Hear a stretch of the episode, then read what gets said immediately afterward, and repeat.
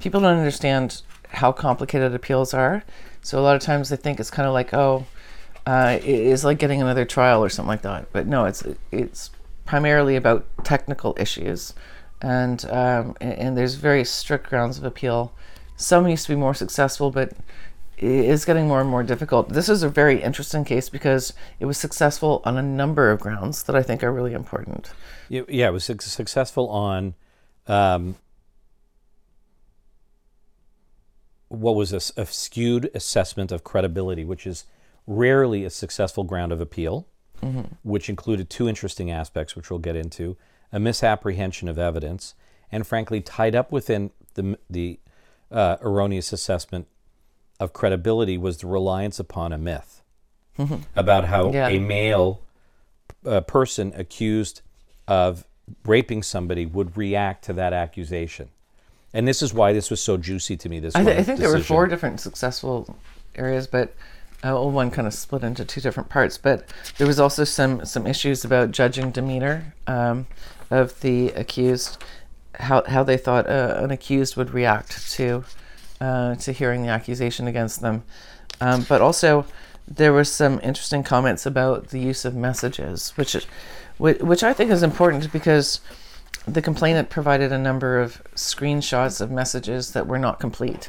You could see that there were time gaps, and So let's frame this a little bit for everybody so that they understand. So, so it's a case involving a 17-year-old accused and a 16-year-old complainant. So this um, young man knew this young girl, and and at the time that they had sexual intercourse, this young man happened to be dating the complainant's best friend, and the complainant had called him for a ride to work and went over to the house and they wound up somehow having sexual uh, contact.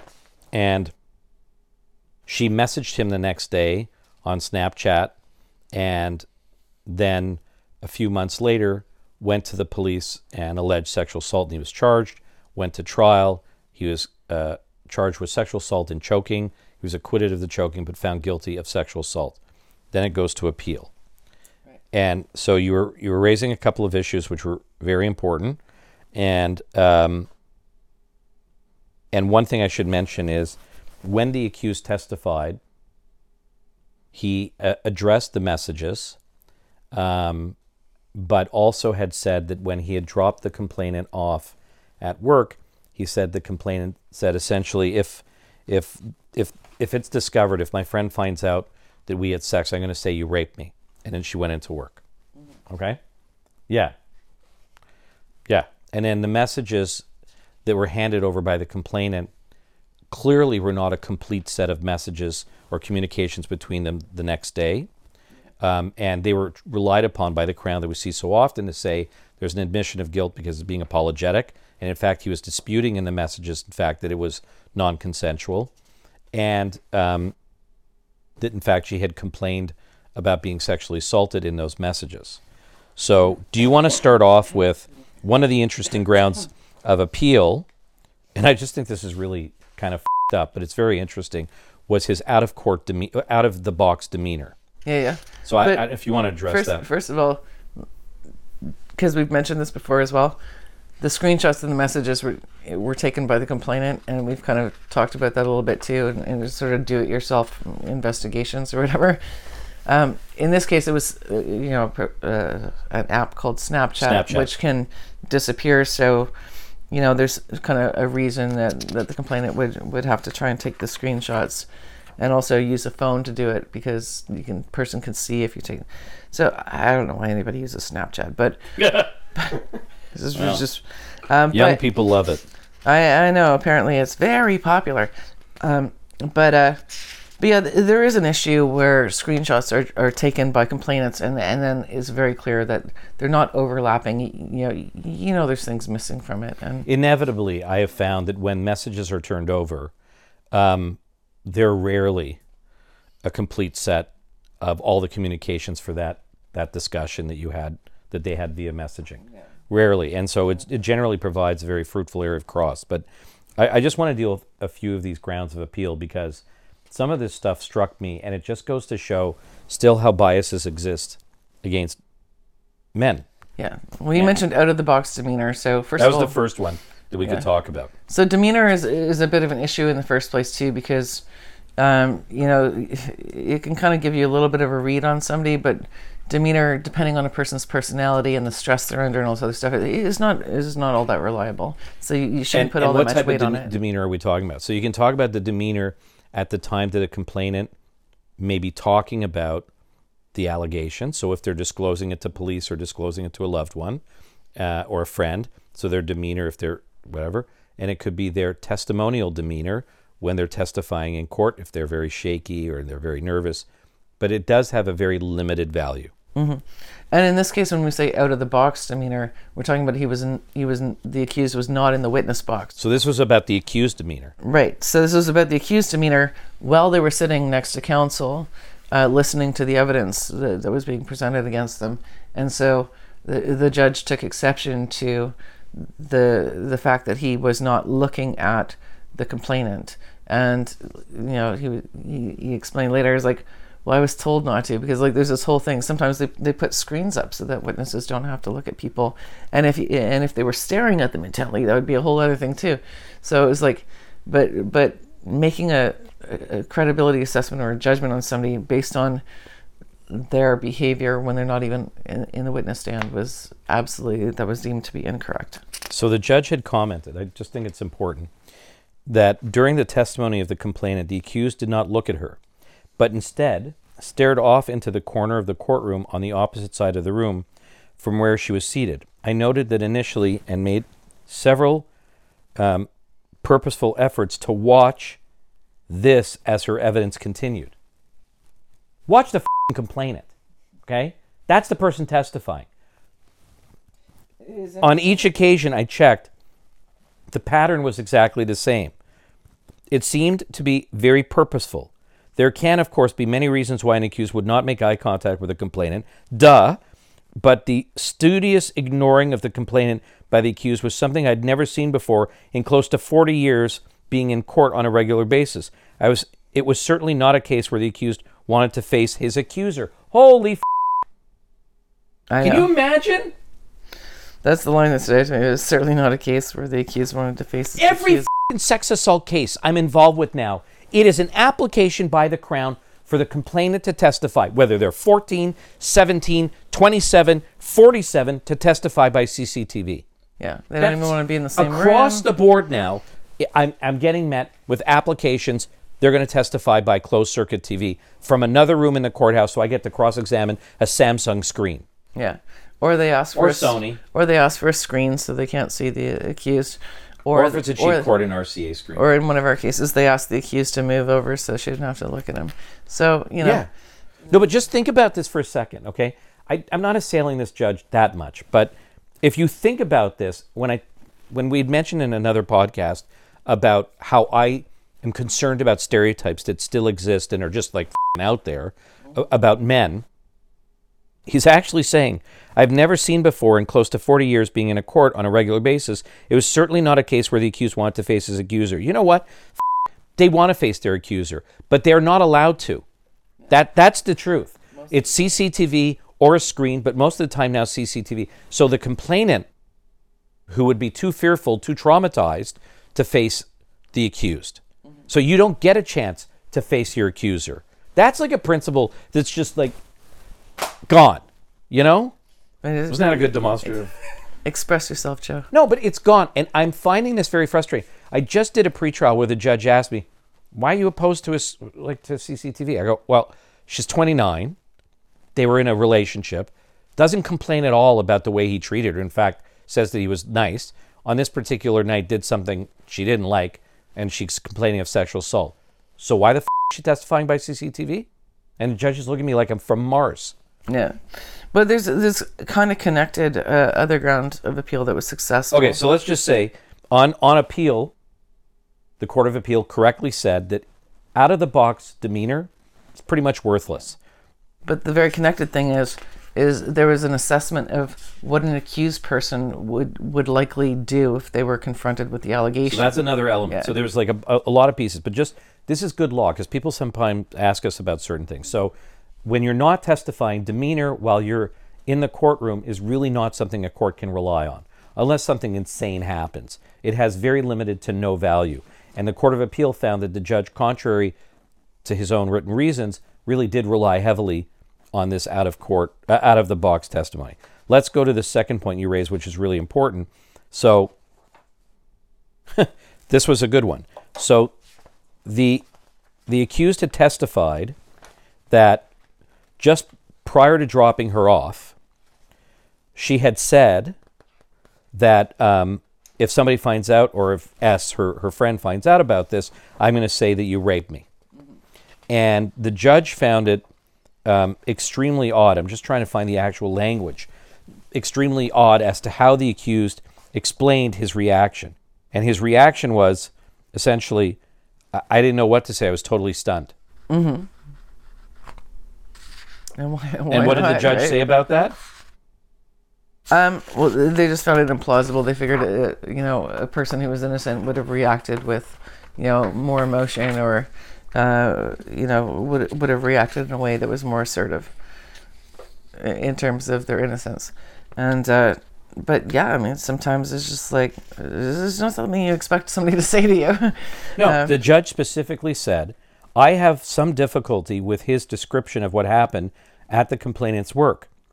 As the complainant was getting out of his vehicle, he says she made threats to him to say rape in the event that anyone found out that they'd had sex that afternoon.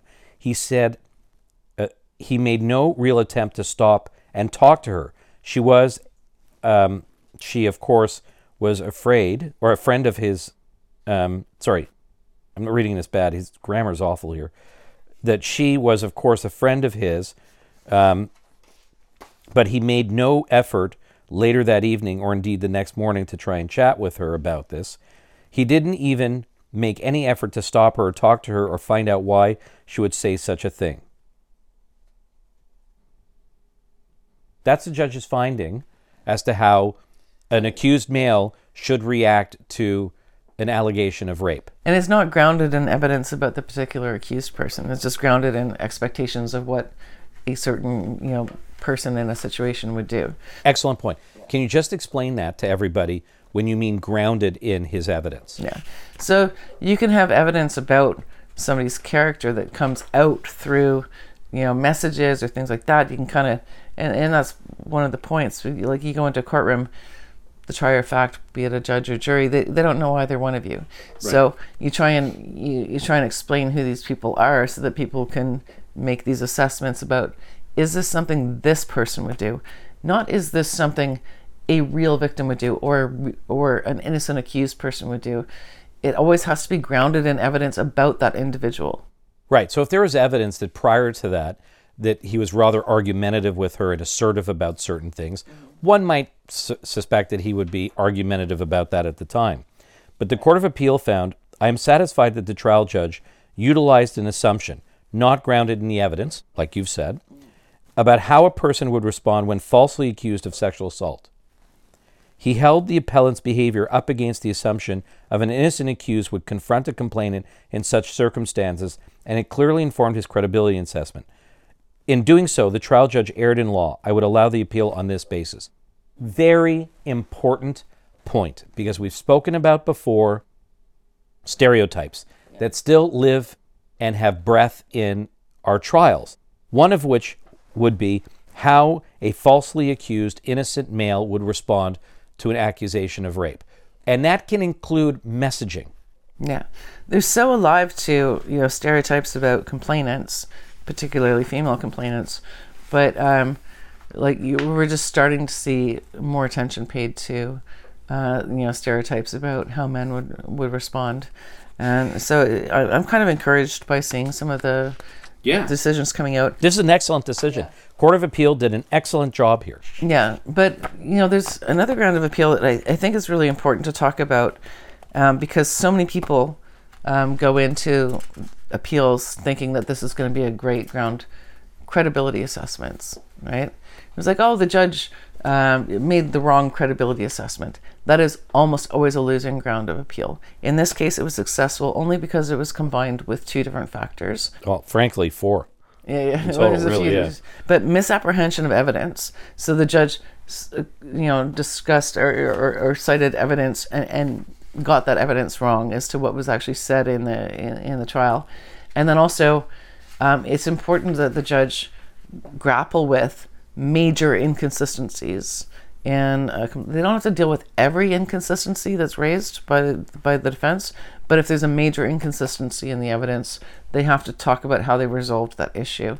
And so so those two factors and as you said there's a few other things that were going on that made that a su- successful ground of appeal but but the reality is you know i go through every day i look at all the decisions coming out and stuff and it, you know, most most of the appeals are just saying, "Oh, the judge got the credibility wrong." If that's just it, if that's what you're saying, you want the court of appeal to reassess the evidence and substitute their own credibility assessment. Never win. That's because there's generally there's there's deference to the judge who hears the case because they're there assessing it. So there's great deference given to the trial judge. In this case, there's cumulative factors where the judge had over relied impermissibly on aspects of evidence, one of which was the out of box uh, demeanor. The second one was this stereotype of how an innocent male accused would respond to, a, to uh, an allegation of rape. And as you mentioned, the messages were important here because when Diana was mentioning about significant or material inconsistencies, the court, the court of Appeal found that the trial judge did not address why the complainant was initially so reluctant to admit messages were missing from Exhibit 1, which was the compilation of messages she provided. When it was clear from the evidence, including her own, that there were gaps where messages were exchanged yet not included in the photographs given to the police.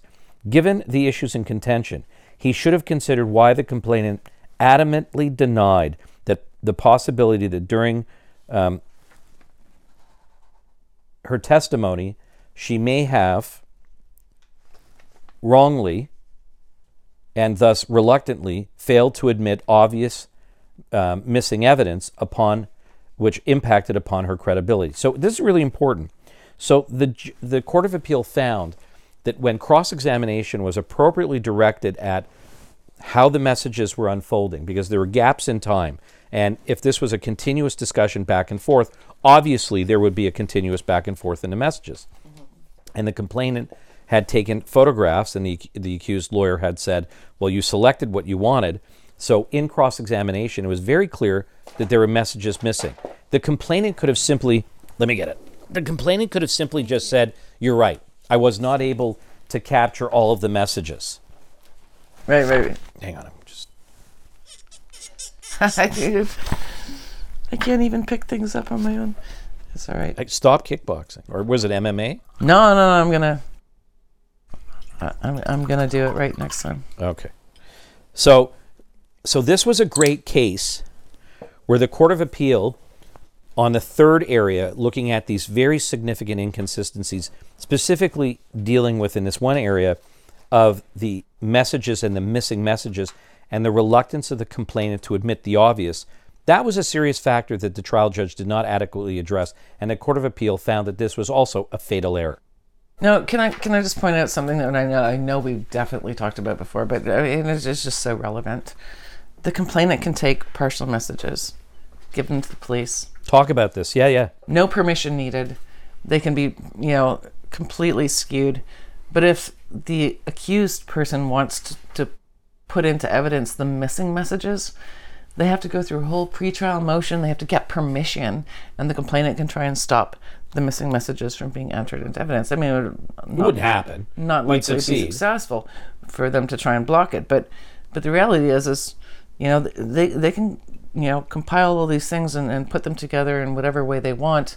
But an accused person, no, they're just assumed that they're going to be engaging in some some sort of myth or or you know, improper argument, and it, it just it, it's, it's so infuriating to me. So yeah, so this is an excellent point, and this is a great example. So there are several messages here. So it's not just a few, but several over the course of a discussion the next day. Clearly, there's messages missing. So let's take the hypothetical we have a client in that situation. Our client's able to recover the entirety of the messaging. So let's say there's 15 segments of the messages missing. We absolutely have no choice but to bring an application under Section 278 of the Criminal Code, disclose the messages, prepare a notice of application, a factum, an affidavit, file it with the court, and argue. And it's not just affid- an affidavit. The uh, primarily the accused person has to put some of their their testimony into an affidavit. Inevitably, when you're doing that affidavit, although the case law says it doesn't have to be that detailed in putting out all your defense, you're absolutely, you know, objected to time and uh, after time that you never put in enough detail to understand the relevance of the messages, right? So we just we just say we're putting in all the evidence. Here's our defense. It's all out there, and it's never hurt us. But you're right. That's what the accused has to do to try and get those messages in. Primarily, in order to show the relevance. It's I'm choking on my own words. The, uh, the the reason that this is all deemed constitutional is because they say, well, the accused doesn't really have to. You, you could just have anybody. You could have a law clerk file an affidavit saying, "Oh, I've seen the messages. They're real." You imagine? Never. Can you imagine if we did one of these last twenty applications and filed an, uh, uh, our clerk's affidavit? I can only imagine what the argument from a complainant's lawyer would be. What was it? We were we mentioned on another podcast earlier that that one of the uh, the partners here was asked if, if they would uh, file their cross examination questions. oh yeah, yeah, yeah, yeah. Oh, it's a good one. This is a good one. There was an application that still has to be heard. So uh, Uvica has this, and in the response from the complainant's lawyer was that the fing accused counsel should file the cross examination to be vetted by the court. Yeah, and the complainant, so that they'd know all the questions they were going to be asked of and vetted for myth-based myth-based questions. But, oh, this is serious. I mean, of course, it, it's, it's not I going to know. I know. I, I do. I hear laughter. Like it's it's not a joke. Somebody actually wrote that. Somebody with a law degree decided to reply to the application, and they have a brain. Right? They function. They can breathe, and they can talk, and they eat, and they go shopping, and balance a bank account. And they actually said you should file the f***ing cross examination so that we can vet it. You shouldn't be able to ask a question unless we know what your question is going to be first. Is is an insanity. But, but that's that's the problem is that you know you give an inch and they'll take a mile, right? There's like uh, there, there's a real kind of reach problem that some of it got addressed by the Supreme Court, putting limitations on the ability for a complainant's counsel to cross-examine. They can't cross-examine uh, an accused on their affidavit during the, the the hearings. Of course, they you know anybody can hire a lawyer whenever they want, but they, they don't have standing at the trial. You know, so there are some limitations that have been put on, but it's you know, but there's a lot of things that are still left in a gray zone. And to be fair, today we had a lawyer for a complainant who's reviewed our application, who's excellent, and has uh, is conceding the majority of our our application, and made a very fair point about one area, and now we're just negotiating. And so, and we've had other complainants lawyers who are very good. So, I mean, there there are very good lawyers who act for complainants. Well, but it's been a little bit better since that decision, but prior to that decision, I mean, there was there was a lot of insanity decisions all the way across, and there was a lot Canada of insanity coming out in those arguments. But even till today, you get some of these rogue, you know, uh, arguments that I just think have no business. There was one recently, I, I forgot what it was, but I, I literally, we literally wrote in the reply that this court should absolutely pay no attention to this submission by by counsel. It's absurd. But let's go back to this. So this was interesting as well because this is just goes to show how you have to be very careful in spelling out evidence when you're relying on it. So we painfully in judge alone cases write written submissions. And the reason we do that is to avoid misapprehension of evidence and misapprehension of how to apply the evidence. And in this case, the judge misapprehended why the date that the complainant went to report to police was relevant. That's a big problem. That was a big Yeah. problem because normally not just in this, but in a number of cases. delayed disclosure in and of itself is not relevant. Okay, so if it could take a week or two weeks or I have a problem if it's 20 years later. You know, let, let's be clear. I have some problems with that, but but we know from the case law that delay of a couple of months in reporting is not relevant. But he completely got wrong how it was relevant and how it was related to motive to fabricate. That was the issue. And it was clear that he had mixed up the dates and unfortunately completely missed the submission of the trial counsel as to why it was relevant. Yeah. Uh, yeah, I know. So it's so important because the the list of stereotypes and myths about complainants keeps growing, and you know just because um, just because something could be a myth doesn't mean it always is, right? So was we we had one case we're saying, oh, scorned woman myth, right? Well, I'm sorry. In that case, it was a scorned a, the, you know sometimes it's not a myth, but you have to ground it in the evidence, and and it's so important to make it clear to judges so that they don't uh, misunderstand what, what argument you're making. Yeah, I mean, in this case, it was it was so interesting. So the the, the trial counsel argued, and ultimately on appeal, they argued again that the the submission was that the complainant went to police. It was triggered by the um, sex with the accused becoming public knowledge that he and the complainant engaged in sex, and she needed in advance a story of non-consensual sex to protect her reputation. Right, and of course there are those who will argue that that's just a myth, but that's a motive to fabricate. And the judge rationalized the complainant's late report to the police because she did not want to lose her relationship with her friend. However, nowhere in the evidence did the complainant say she was fearful of her friend finding out about the sexual encounter, and in fact had found out uh, and wasn't worried about it. So the trial judge's dismissal of the challenge to the complainant's credibility relied upon a misapprehension of her evidence and, frankly, the argument um, by the accused, and actually, and, and had missed the dates.